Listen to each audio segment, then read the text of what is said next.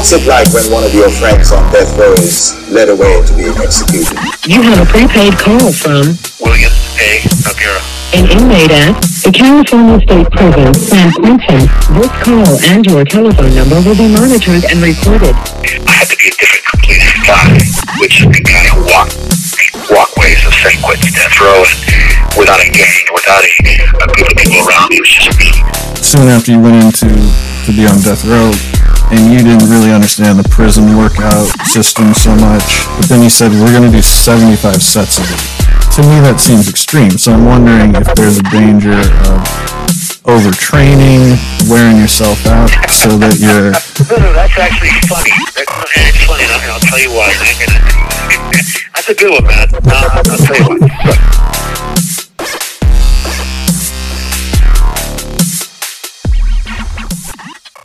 Welcome to Death Row Diaries, the only podcast hosted live from Death Row. I'm Matt Ralston. and I'm William Noguera. And Bill, today we're going to talk about Bill Suff, a guy that you're familiar with because, well, you're in the same institution, right? Well, I'm actually in the same unit with him. He lives about, oh, I'd say about 30 feet from me. Oh, goodness. Was he going to hear you? Uh, probably not, but if he does, at this point, look, I'm kind of look. We want to discuss these people because I think it's important the public understands who these guys are. So throw caution to the wind. Let's uh, let's talk about these guys. You know, I've been kind of only reserving myself for people who are dead or people not really associated with me, but. I think it's important that we start talking about these guys that I know intimately because I watched them and I've watched them for decades.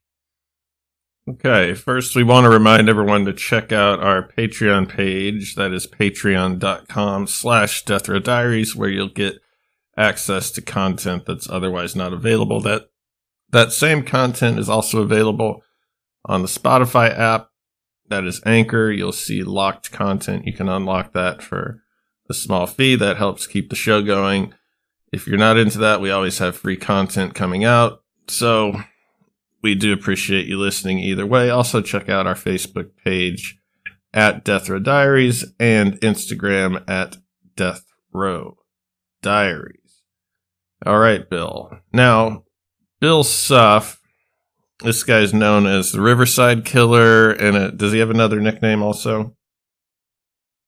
Well, he's known as the Lake Elsinore Killer, as well as the Riverside Prostitute Killer, as well as the Chili King. The Chili King. All right, that sounds ominous as hell. I think we'll get into that a little bit later. So, why don't we just start from the beginning?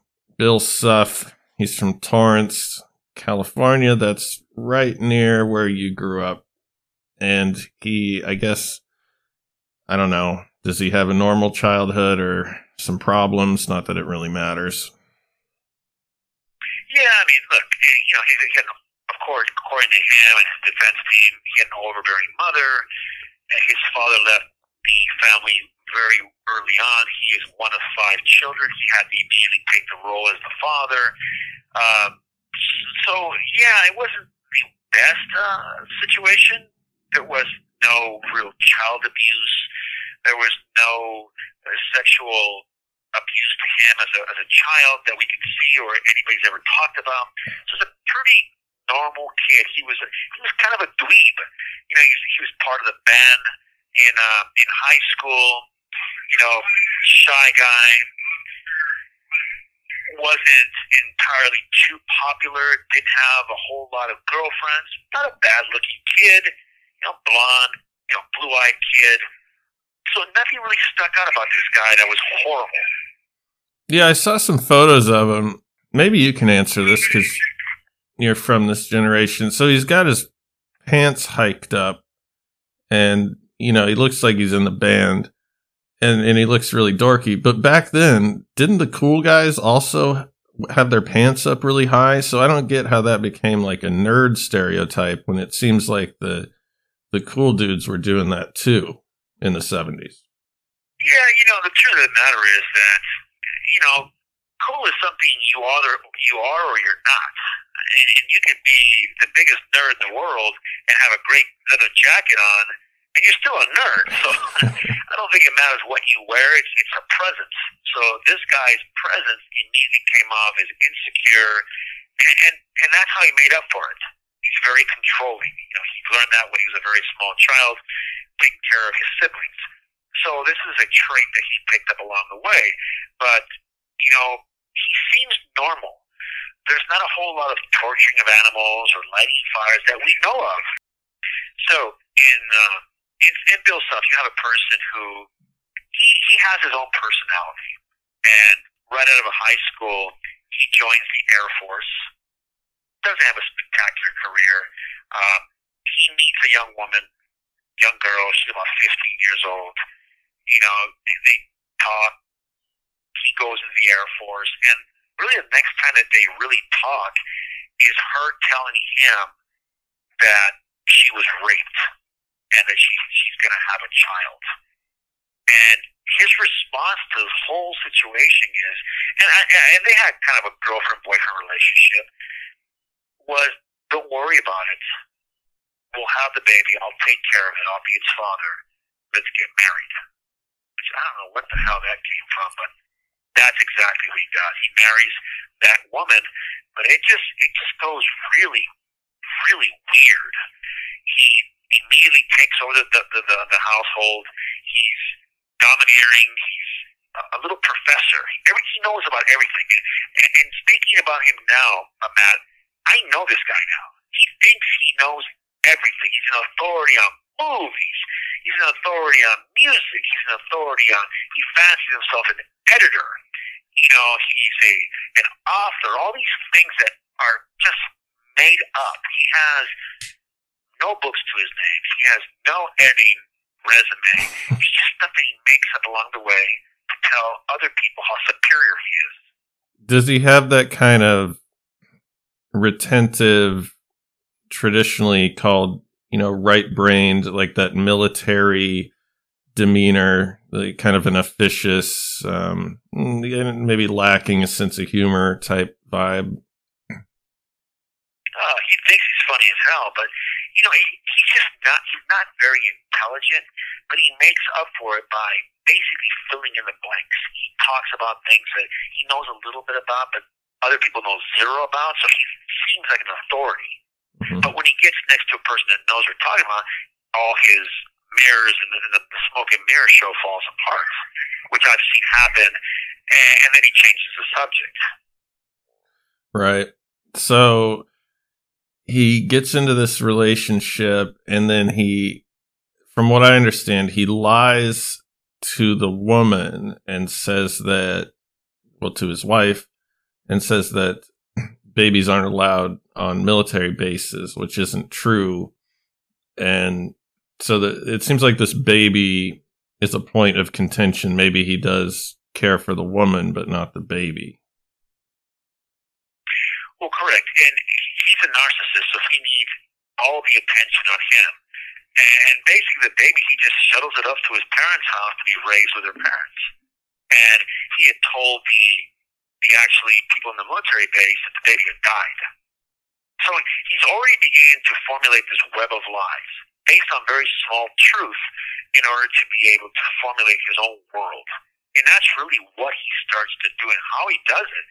But it, it, it's really interesting because soon after that, the woman um, has a, a boy, a child from Bill Suff, and which he calls also Little Bill or Junior, and that seems to please him a bit. But um, it doesn't last because he abuses the little boy, and then she's pregnant again. This time she has a little girl, and he goes through the same thing. He's very proud of his achievement of the fact that he is a father, and this is about him. It has nothing to do with the child. He likes to pose with the child. He likes to tell people he's the father and how, how he brags about how his sexual prowess, all this stuff he loves to do. But when it comes to taking care of the child itself, he, he's horrible. He's abusive. He strikes the children on the head. The, the woman, the wife, is very upset about this. And one day, he's kind of a stay-at-home dad. He doesn't do anything.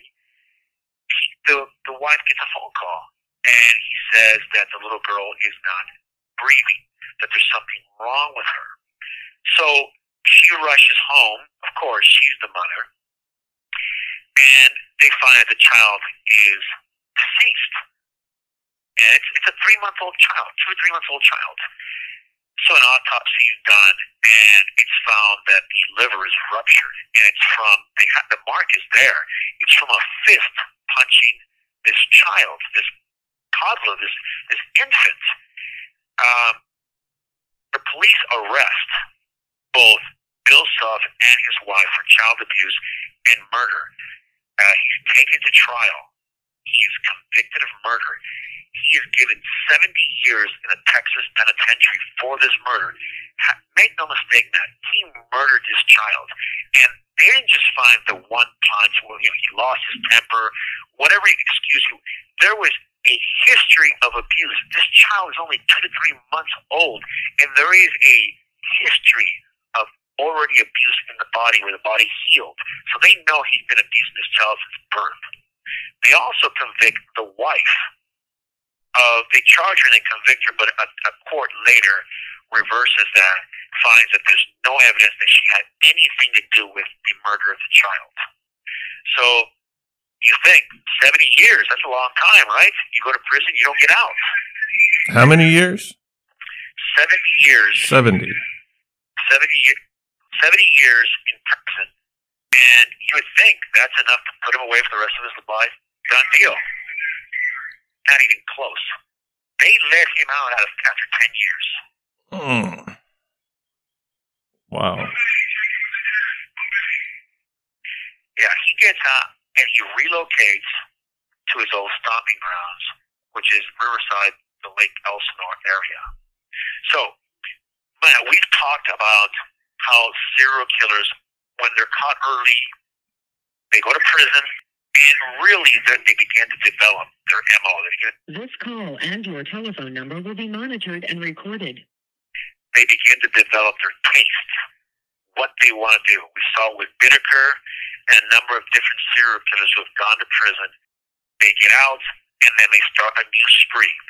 We already know he's a killer. He killed a three month old child and abused his son. He shot his dog, for God's sake. And he gets out, he relocates, and then he gets a job as a county clerk. You know, again, he's in charge. He likes he deals with the, the the Riverside Police Department in that area, and you know he, he even wears a jacket that looks similar to a police jacket. Wears a little hat. He likes to be the guy in charge. He's a little know-it-all.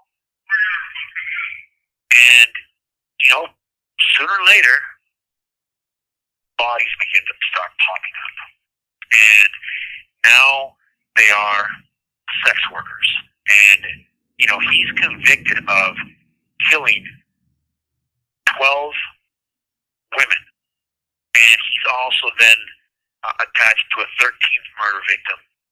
But he's suspected between twenty-five and thirty murders. There's a long list of women that, at some point, when you already have twelve murders that you know that he did, you kind of say, okay, we don't have to convict him of every single murder. He's going to death row. He's not getting out. But bodies begin to, um, to pile up.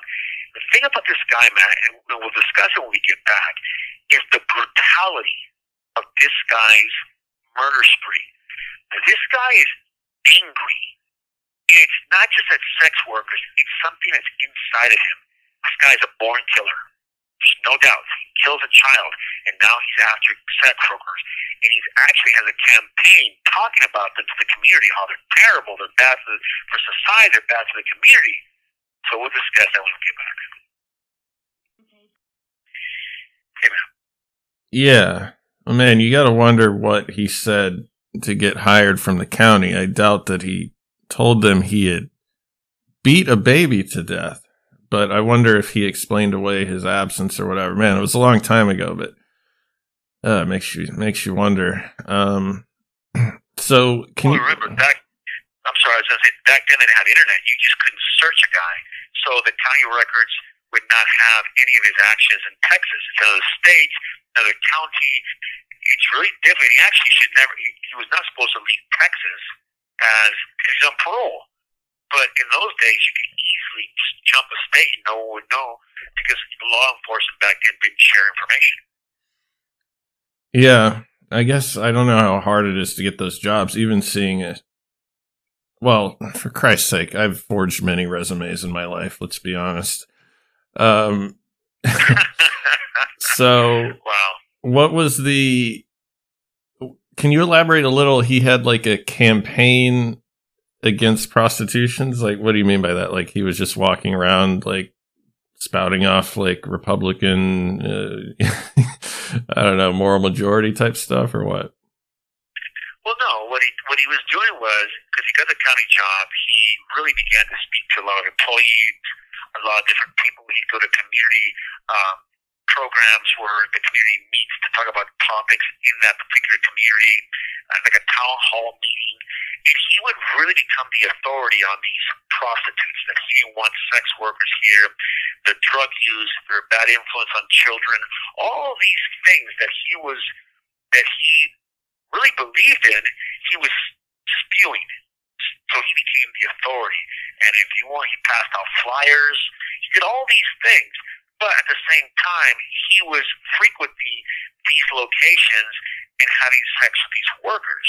And it just, it's one of those things where you have the blurred lines of a killer really living his biggest fantasies, which is to somehow exterminate these particular type of people in his neighborhood, but also enjoying the gratification of what he gets from them as well. It's very interesting how that works. But you know, his crime spree, you know, they don't know exactly when they started. He started because he had there's so many murders, but they have a pretty good point where he started, and it was like January the 10th, 1989. There is a sex worker by the name of Rhonda Jetmore, and Bill Suff uh, approaches her. They make an agreement for a sexual encounter, and suddenly he begins to choke her. He gets up on top of her, begins to really manually uh, strangle her.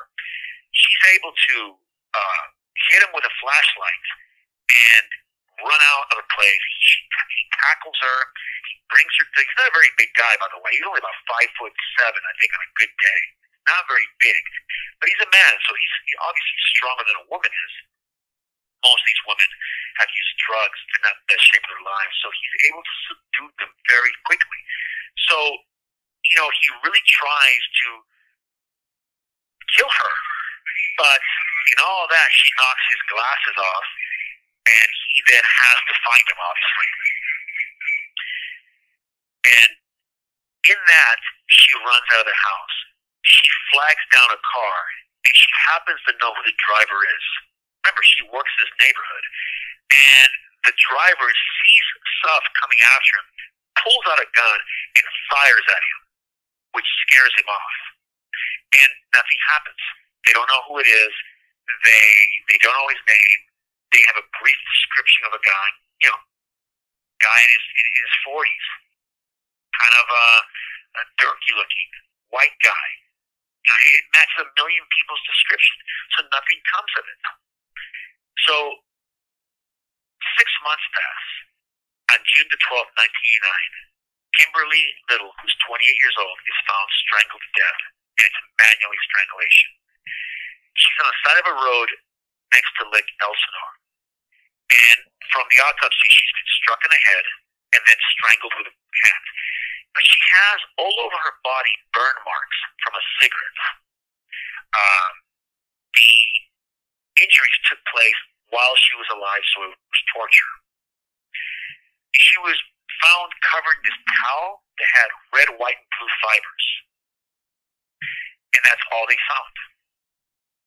So the police picked her up. Look, she's a sex worker. No one really cares. No one's coming out of the woodwork saying, look, you have to find the killer. So it goes unnoticed. I mean, it's documented, but not, nothing big happens. And then, six months after that, Christine Leo, she's 28, she's found strangled, and she's stabbed in Quail Valley hillside. She's last seen the night before that being picked up by a white guy in a van. That's all they know. There are marks on her ankles and wrists, which means she was bound somewhere. She was beaten. She had stab wounds to genitalia, and one of her nipples was cut off of her body. And the craziest part about this is the perpetrator then got a light bulb and inserted it into her uterus and left it there unbroken. That's how they found her. Talk about a sick guy, right? Yeah, it's hard to know what to make of that. In fact, what do you make of it? Is this just being weird for the sake of being weird? Or is, is that supposed to symbolize something, or do we need to waste our time wondering what it does symbolize? Well, I, I know Suff. He is a sadistic, narcissistic, just a guy who gives gags out of the silliest of things. He likes to joke around about things. He signs memorabilia, the Chili King, and he laughs about the different things that he has done, like put body parts in the chili that he was feeding, that he was inserting into the chili, which was body parts of the women he was killing. At least that's his assertion. He gets a kick out of that. So that he put a light bulb into her uterus, stabbed her genitalia, tells me a few things. First and foremost, he's very angry at these people. He's upset at the sex that he has to bow down to. He has to have sex. He knows it. He dislikes it. That he's ruled by that. So he stabs. He destroys the source of his pleasure and the, the source of his downfall, which he believes would make him dirty as well. So he cuts that out. He cuts a nipple off, again, destroying the body that This call and your telephone number will be monitored and recorded. And something that actually controls him. He is a control freak, so he must control what he has. How did he do it? He destroys the body. He destroys the uterus. He puts a light bulb there. That was almost disrespectful. And to him, it was the ultimate disrespect, so therefore the ultimate control. So is this So is it typical it seems like he's almost angrier after the fact i don't think these guys have remorse but maybe a period a brief period of guilt or coming down it seems like his his sort of rage is just like a constant like red line Well, he's ruled by instinct. So his instinct is to define the how to sexualize his pleasure, how to sexualize the control. So that's his instinct. He can't control it. So he goes out, finds a woman, he has sex, and then he kills them. And then he's angry at himself because he's actually being controlled by it. So he stabs genitalia, he cuts off nipples, he cuts off body parts. That's because he's destroying the body. He's angry at the prostitute, the sex worker, because to him, she made him do it. It's like the devil made me do it type of thing. Hmm. But ultimately, he hates himself, and he won't cut himself or kill himself because he's a coward. So he, he, he attacks the source of what controls him. That's what this guy's going through. And as I said, I know him. I know what this guy's about. I know what makes him tick. I've watched him. I've spoken to him. I've interviewed him over the last two decades. That's what he's doing. Because he jokes about it. Okay. So his life during this spree, and we're going to have at least 12, 13 victims, but, but probably more, is that he's working for the county. He's kind of ingratiated into this like city council cop world. And that's where the chili cook-offs come in. Is he married? Is he, uh, what, what is his day to day? He doesn't kill every day, but d- does he see prostitutes every day? I mean, what's his kind of pathetic life like at this point? Well, yeah, he's married again. He's married to a much younger woman. But even there, he's controlling her. She can't go shopping without him being there. She can't leave the house unless he's escorting her. It's like a complete freakish control situation with this guy. And he's a tyrant. That's exactly what this guy is. He's a little tyrant. And he's a little guy. This guy would not win a fist fight if he paid someone to help him. But it's this thing about controlling women. He loves to control them, and he does that with a much younger woman that he's married. This woman is very young. Um, he, he comes off like the, the knight in shining armor at first, and then he shows his true colors. But as this is going on, he's killing. And there's another another body found a month later. Uh, and it's a, a woman by the name of Darla Ferguson. She's 23 years old. But she's found a little bit different. So he, he begins to pose them. He throws them in trash bins. This woman was found in a trash bin. He, he puts her in a trash bin. He props her legs open, poses her. He has a trash bag put over half of her body, covering her face and her top half. She's boned and she's beaten, which is really weird. But there's also people talking about a guy in a silver van, and that's what police are beginning to hear. There's a guy in a silver van, and it just it picks up a month later. Carol Miller, and this one they find her in, a, in, a, in an orchard, in a in a grapefruit orchard. She is beaten, smothered, stabbed five times. She's nude except for a t-shirt pulled over her head, like he doesn't want to look at the face. And then next to the body, they find a peeled and half-eaten grapefruit just started there.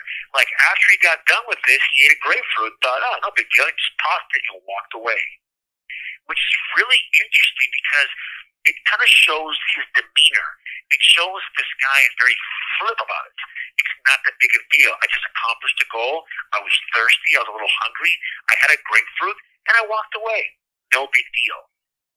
So you kind of get the picture of what this guy's like. Yeah, it's he's got a chip on his shoulder. So you don't think the grapefruit is to signify because they know he knows that they're going to find the body. So that's not to send a signal. That's just that he's just very casual about it. Is there almost an element of him proving something to himself though, like being a little bit demonstrative, you know, like look how cool I am type of thing. Yeah. I I think it's probably even simpler than that. I just think he, he's a little hungry. I just did a lot of work here, took out the trash, and um, I'm gonna have me a grapefruit. It, I mean, it's that simple with this guy. So I know this guy. I know how he is. He's, you know, he's very gregarious, and he, oh, and this, and I can, oh, and that's the way he is. And the the mutilation of the bodies just keep more and more. There's a woman by the name of Cheryl Coker. He, he kills her in November 6, 1990. And with again, he throws her in a dumpster. He strangles her with a wire, and the force is so much that he almost cuts the, the neck with the wire that he strangles with her. He cuts off her her, her right breast after she's dead. It's post mortem, and he just throws it about 30 feet away from the body. Uh, it's just this guy has it's no disregard. It's complete disregard. It's complete I don't care type attitude. Let me call back. Thank you for using Global Tel Link. So are you saying I'm, I think I'm starting to get it a little bit in that he's kind of a dumb guy. So he just kind of lives in the moment, a lot of instant gratification. He doesn't do a lot of self-reflecting or look, you know, even looking back on on events and analyzing things. Like a dumb guy sees a a corn dog stand and he goes, I want a corn dog. He doesn't go like, well, you know, what's the saturated fat content or whatever. Like, is he really kind of like, he's just in the present for the most part. And he's like, I want to do this and that's what I'm going to do. And then moving on. Yeah, his instincts rule this guy. He has no uh, discipline. He is a killer who he gets the urge and it allows he allows it to completely dominate him, and he goes out and does what he does. And, he has these this mo of dumping women next next uh, near trash cans because he's telling us to him he's taking out the trash. Um, he he poses the bodies in a really uh, like almost like a nasty way. He wants to show that these women are sex workers. Their bodies are to him they're just trash. So he puts them next to trash. He poses, he poses them in very lewd positions to um, to show off their genitalia. He cut toss, cuts off the breast because and he, and he stabs the genitalia because it's what he wants to prove that women are lesser than him. And that's why he attacks the breast so much. And these are things, you know, a, a mother's breast is what gives life to a child. To him, there's a problem with that. That doesn't work for him, so he attacks that particular part of the body. And then there is a task force assigned to this case, and they begin to put out information. And one of the particular uh, insights of this task force was that this guy only kills white women, and that's what they had put out. That's what his MO is. He likes to kill white sex workers. And what does he do next? Just to kind of mess with their head, he goes out and on September the 13th, 1981, they find the first black sex worker that's killed. Her name is Catherine McDonald. And he did it for one reason. He did it for the reason because the police said he only kills white women. He wanted to prove them wrong. But in this situation, it was a really bad, bad. All of them were bad, but this is really bad. The girl was four months pregnant, first of all.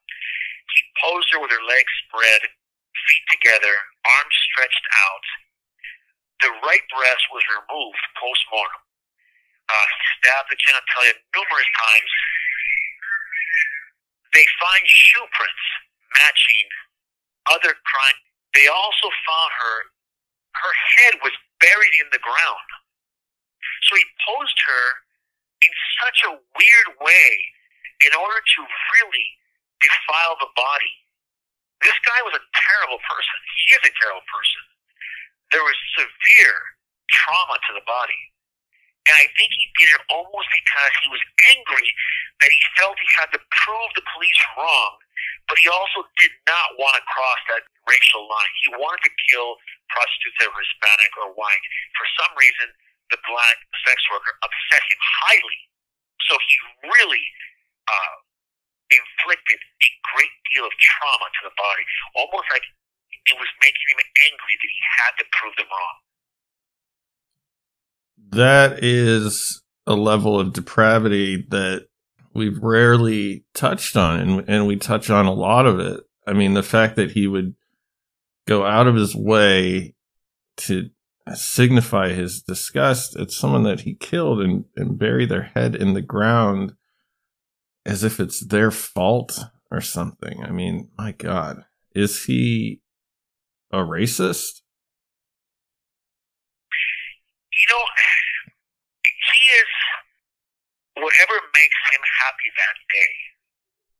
I, I don't believe that he is the kind of guy that takes the time to have a some type of theory about racism or anything. I don't think he cares about that.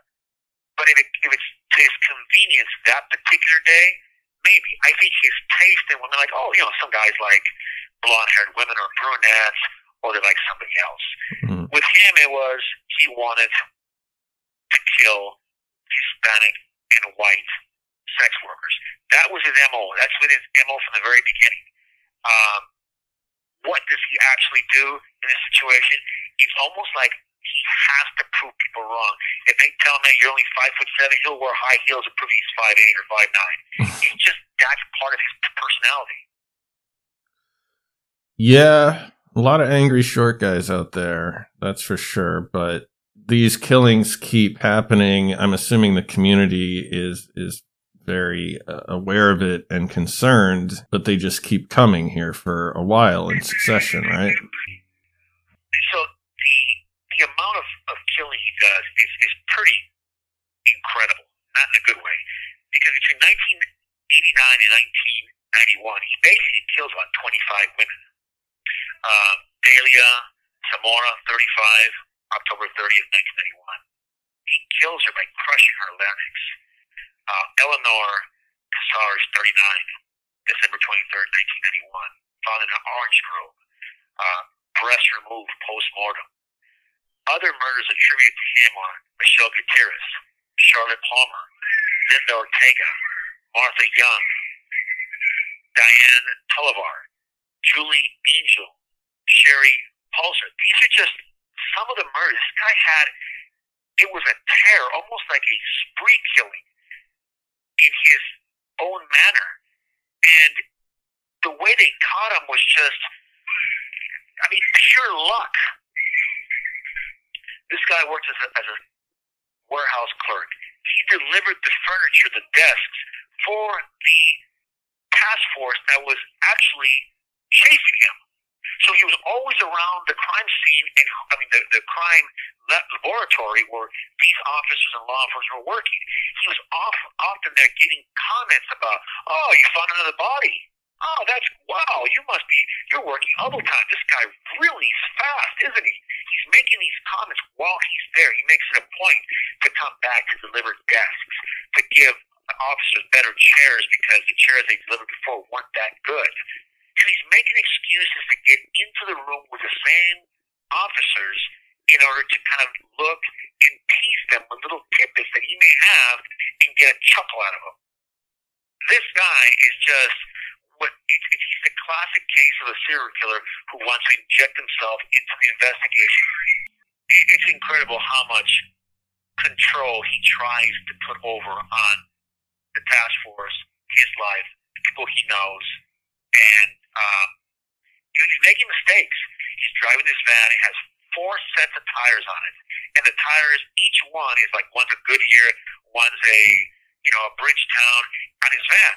So the cops already know that where they're driving, where he's driving, there are four sets of tires. So the, the car that they're using has these tires, and this is really going on. It's, it's happening faster and faster. More bodies are popping up. And finally, an officer pulls over a, a, a, a silver van because it makes an illegal U-turn. When they pull him over, the, the officer finds in the back of it a bloody knife and a number of objects from the killings, ties and different things. It's January 9, 1992. He calls it in, and it happens that the lead detective on the case the lead detective, so the lead detective takes the call.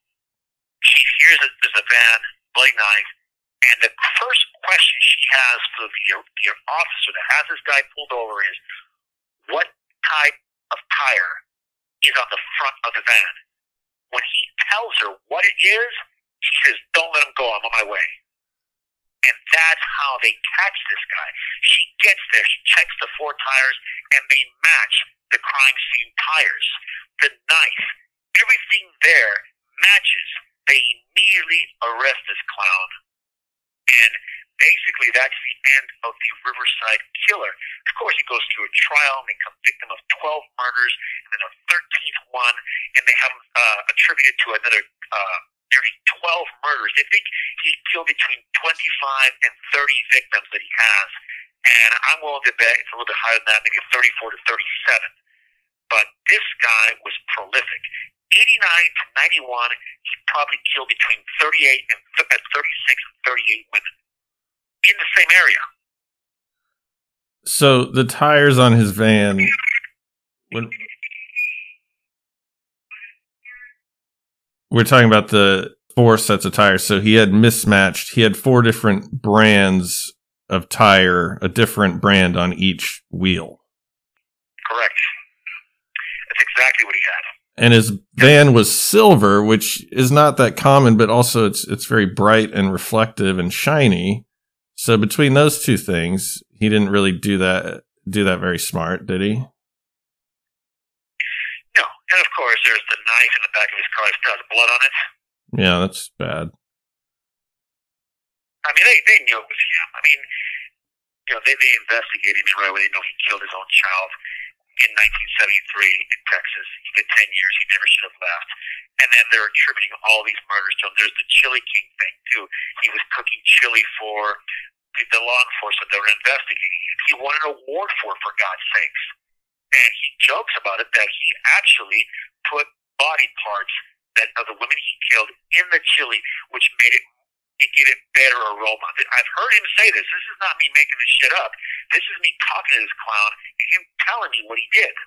So when did he start with this chili claim? First of all, it's a little bit biased, you know, like certain people, you know, they they like foie gras. I can't really get into it. He's assuming that everyone else you know, enjoys uh, the you know human flesh or something where that's more just him and a few other people.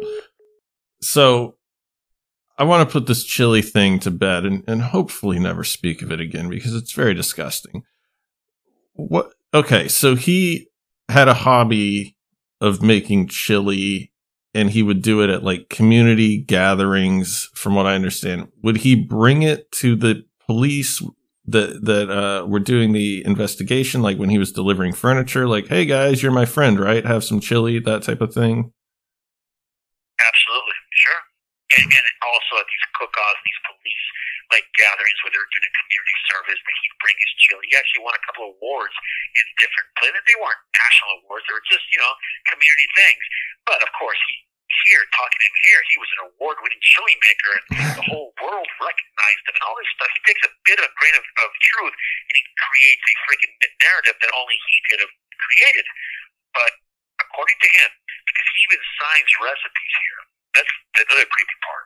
This guy gets letters from people. Other inmates here will get. He will sign. He'll he'll write down the ingredients. He'll sign it. The Chili King, Bill Suff. It gets him off. It's something that somebody wants from him. He is the authority on it, so it gets him off. well do you believe him about this was he serving chili with human meat in it to the community and to law enforcement or is he prone to lying Well, he's prone to lie, obviously, but I do believe he did that. I think it got his rocks off. I think it almost it fed the people that were investigating him really what he despised of the most. He he gave law enforcement trash, what he believed was trash, being sex workers, and it got him off. It was a bit of control for him, and I think that he providing food for them and than likely cut a lot of breast off that he was providing breasts.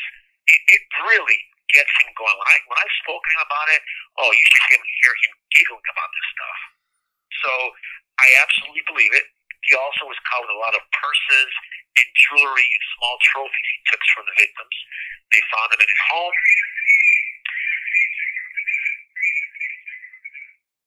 And he was tried and convicted of all those crimes, the, the 12 murders plus the 13th one later. Um, so this guy is absolutely a serial killer. There is no, the judge made a mistake, the DA charged the wrong guy. This guy is exactly what he is. He is a killing machine that is ruled by his instincts, and he is a serial killer. And I think the chili thing is consistent with his other behavior of of of showing off a little bit and putting a light bulb in someone and things like that. I think it's something that he would enjoy. I think it's something that gets him off to where he thinks, "Wow, how awesome am I for doing this?" You know. So I would be inclined to believe it too. So before we wrap up, he cannot have done well in prison. I'm wondering about in Texas, but but also after he was convicted as a serial killer. I mean, this guy, this guy beat a baby to death. He didn't even kill a baby by slicing its throat, which is heinous. Like to state the incredibly obvious, but he he beat up a baby. I would imagine on the echelon of hatred and and persona non grata in prison, this guy possibly could be number one.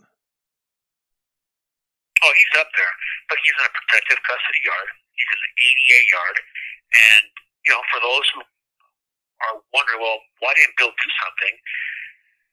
Well, look, my job is as an IDAP worker there was to care for these people. My job is not to inflict justice on them. Um, so I, I was there, I believe, for a bigger picture, which was to learn about these guys, understand them, and then give a service to the public. It wasn't to take this guy's head off, but there are. If this guy walked into any other yard in any prison where it's a normal level four, he would be dead in seconds because he is, as you mentioned, persona non grata. He is the top, which is a person who harmed a child. On top of that, he's a serial killer, a rapist, a just a piece of garbage, and he would be killed immediately. Uh, unfortunately, it's never going to happen because he's in a protective custody yard, and there is no real death penalty in California. So he'll live off the rest of his life telling stories, signing autographs. There's even he even has cards, little trading cards with his picture on them. On the back of the picture, there are the names of his kills. And they trade those cards here on San Quentin's death row. They also send these cards to their groupies. This is something that exists. This is something I'm making up. It absolutely exists. So, in your studying of these guys, uh, listeners, if you go back a few episodes, you'll see Larry Naso, and that's a guy that you studied in depth. And I know that you tried to see what you could get out of Bill Suff, but um, so how would he kind of stack up? Like, did you get anything out of him, or is he just kind of, I don't know, is he is he not thoughtful? Is he, he doesn't express much? Or let me start over. What's it like talking to Bill Suff? You're always trying to get information out of these guys. I mean, how does he compare to some of the other guys that you covertly manipulated and, and studied and kind of buddied up to, you know, in a pretend way? Yeah, with Bill Suff, there wasn't a whole lot of mystery. There wasn't, you know, a list where law enforcement couldn't find out who these people were. Uh, so it was very difficult to say, well, I want to find out about this person. Where is this person at? So my approach with him was a bit different. I was trying to learn about his traits, his behavior, uh, what motivated him. So I learned a great deal. Every serial killer is different, so every study for me is completely different.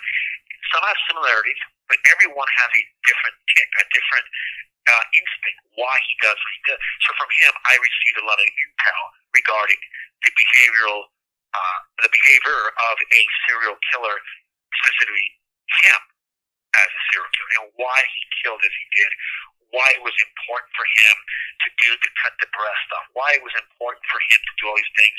And actually, I'll, I'll divulge that I am in the midst of running a book about William Suff as well because he is very interesting and he gives insight into the mind of a predator of this type.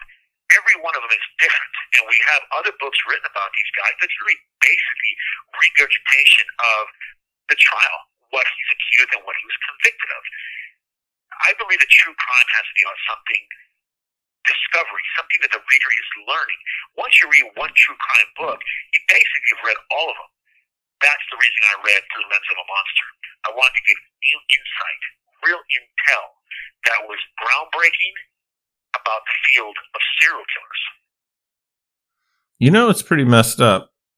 And I've never thought about this before, but in the way you're describing Bill Suff and throughout your interactions with him and even in his civilian life, seems like kind of a happy guy, like happier than I am even. Am I misreading that?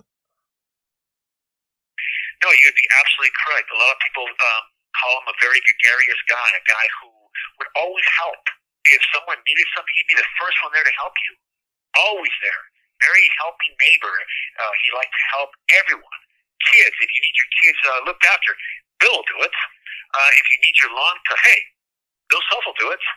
So yeah, you're right. He's always smiling, always laughing. But behind that mask, a monster existed. And it's a terrible picture behind that mask. Well, is it fake? Like This when call and your telephone number will be monitored and recorded. like when he walks around San Quentin when he's signing these recipes or you know doing whatever he's doing. I mean, is it fake or is he actually kind of content with things? Well, it's about him. It feeds his ego. It feeds his narcissism. So it's as much for himself as it is it benefits people when he was cutting someone's grass. It benefited them, of course, but it wasn't about that. It was about him doing something that helped somebody so he looked better. So it was about his image. Do you understand how that works? Yeah. Yeah, I mean, that's what it was with this guy, and that's what exactly what he does the same thing here. He's just again, he's changed the gratification. Now he signs autographs to other people. He writes recipes. He gets a gag out of it. But at the same time, his self-importance grows. Truly bizarre. Well, we'll be back next week with another episode. This has been enlightening. In this case, slightly more perversely than usual, but nonetheless, we all appreciate it. So until next time, I've been Matt Ralston. And, and I'm William and I want to just say this before we go, is that um, if people want updates of what's going on with me and my case and how I'm doing, please sign up for my newsletter. It's on William, uh, artist. You can just sign up for the newsletter or go to the Instagram page, go to the link tree, and you can sign up right there on the link tree, um, link to the, um, the newsletter. So please do that. So, of course, this is William Noguera. Be safe, be aware of your surroundings. Your life depends on it. We'll see you next time. So that's www.artistwilliamnoguera.com, all one word, artistwilliamnoguera.com, right? Correct. And they can find by um, looking in the um, the menu section under uh, sign up for a newsletter, and you'll see it there. You can just click on that, sign up, and you'll get a weekly newsletter that gives you insights and different things I'm doing, what books coming out, what Matt and I are doing, all those things. Until next time, I've been Matt Ralston. And I'm William Noguera. Be safe. Be aware of your surroundings. Your life could depend on it. We'll see you next time. All right. So